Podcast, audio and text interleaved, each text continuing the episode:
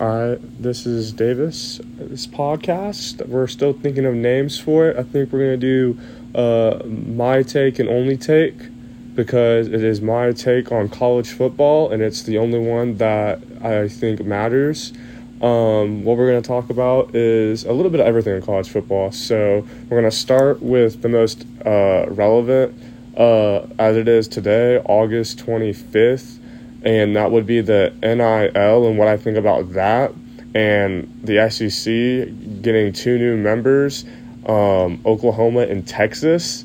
Um, and then we're going to dive into other parts of college football as it pertains to the alliance with the Big Ten, um, ACC, and Pac 12, um, leaving out the Big 12. So we'll be interested to see what happens there. But let's jump into the first order of business and the NIL rule that just came out over the summer. I think that is something very big that is going to change the landscape of cross college football and how we perceive it.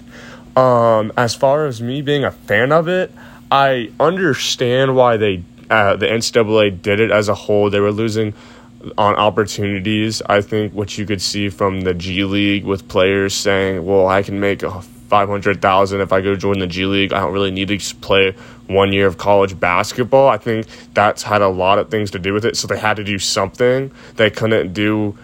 They couldn't be silent anymore, and then them implementing that rule just opened up the floodgates in college football specifically because those are the athletes that get the most scrutiny, they get the most pressure, they get the most fame. They get there's what's faced on these universities. So I'm very interested to see on I know it just only been like a couple months, maybe two or three, that this has actually been a rule. I want to see what it looks like in about five years before I say how much I love it or hate it. I would say right now I like it. I don't love it per se. The only reason why I like it is because I do think it is fair for these athletes to spend their whole um, days, weeks, months on a specific task and like they don't get a typical college life like all of us do. And so you're asking them to forfeit that just so you can make the university and the conference make millions and millions and sometimes even billions of dollars on these athletes. I think it's time that they finally get their cut and i'm glad that they finally get the opportunity to do that. The only uh, reason why i don't love it yet is because i hope that we can find a system to make it a little bit fairer for these mid majors and like Kennesaw, you have like Jacksonville State. You know, I would like to see a little bit more parity in that. Um, and for instance, because I'm afraid it's going to affect recruiting and how, what talent we get. Because if we get a borderline athlete that could have gone to like a Sun Belt school, like a Georgia Southern or Georgia State, where it's a little bit bigger, so they can get more money, I think that'll hurt a, that'll hurt a little bit. So I'm interested to see the next couple years what it actually does to the actual game as far as the impact. Um, and also how they're going to regulate it. I think that that's very tough to do as an 18 year old uh, kid. In my opinion, I'm interested to see what that's going to look like with agents. With you're going to have agents knocking on the doors of these top like 100 recruits all the time in high school asking to market them and stuff like that. Well, families and kids don't know how to do that and what that is. So, what legally and what's that going to look like? So, a lot of this is all up in the air stuff. That's why I can't say I don't love it just yet. And that why that's why I need to wait like a little bit, five years, you know, let these freshmen go through school and see how it actually affects them and how uh, it'll actually be enforced. So that's kind of my little take on that uh, NIL rule that just came out. So very exciting, very happy. The athletes finally get to profit off of that. And now we're going to transition into the SEC and these conferences because I'm like I said in 5 years I want to see this IL, NIL rule you know what's going on there. Well, in five years, we may only be down to three conferences because the SEC just got two new members in Oklahoma and Texas, and they are no longer going to be in the Big 12. And every report is different nowadays. That apparently I just read an article. I can't remember the source of the article, but it was a pretty credible source, and it was the that Oklahoma and Texas could possibly be playing football next year 22 season in the SEC, which is crazy because they both are tied down to the Big 12 till 2025. And so you just had reports come out Monday saying that there's going to be an alliance with the Big 12, or excuse me, the Pac 12, Big 10, and ACC, all agreeing that we're all going to play each other to get these head to head matchups to compete and to combat the SEC.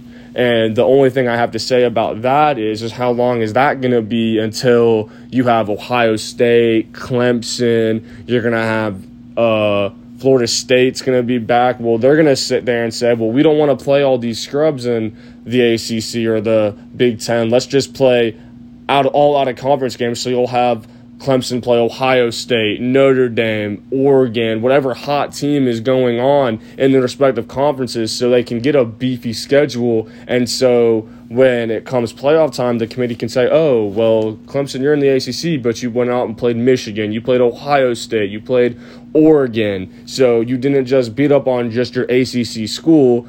So you're quality of wins look a little bit better as an Alabama or like an Oklahoma having played a rigorous schedule in the SEC. So it's going to be very interesting to see how these alliances do and how they actually are going to work to combat this powerful SEC conference. And ultimately, what's going to happen, in my opinion, is that it's just going to get narrowed down to three conferences I think you're going to have the SEC, the Pac 12, and the um, Big Ten, in my opinion. And you're going to have to eliminate the ACC and Big 12. I think that Big 12 eventually is just going to get uh, dissolved with the Pac 12 and the Big Ten. And then I think the ACC is just going to split with the SEC and uh, Big uh, Ten, like Clemson, um, Florida State coming to the SEC, Georgia Tech coming back to the SEC because of their history and their rivalries in the SEC already. I think that could be a possibility. So I think you could not see a Power Five anymore, but a Power Three, and it'd be SEC, Big Ten, and the Pac 12. Um, so that's kind of my emphasis on these kind of college uh, these conferences coming uh, together and saying, what are we going to do with the SEC and it being almighty and powerful? And the NCAA not really having a say in it because, in, in my opinion, the NCAA is dead. I think that it was good while it lasted, but we saw after COVID and after this NIL rule, they really aren't needed anymore. Once you have four out of the five Power Five conferences say they want to do something, it's going to get done. And so that's why this, in my opinion, Power Three conferences let them govern themselves and have at it, and then the NCAA talk about uh, enforce FCS and your Group of Five and your uh, Division two athletes because at this point the NCAA has not been what it's supposed well not lived up to what it really needs to be, and that's a face of the NCAA, a commissioner, if you will, to say this is what it's going to be and this is how it's going to be. I think that's just been kind of free rein and that the Power Five has kind of run the show for the NCAA, and it's time for them to break away and do their own thing. Not saying that it would be a bad a bad thing to let them do their own thing, but I mean it would create much more divis- divisibility in a way the NCAA can control it and they can monetize it how they want it and not have to worry about these other five Power Five conferences getting in the way.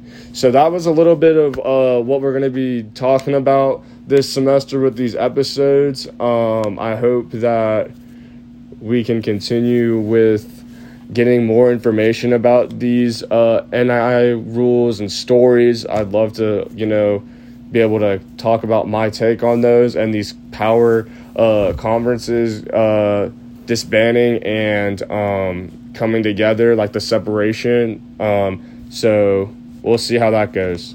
Have a good one. Bye bye.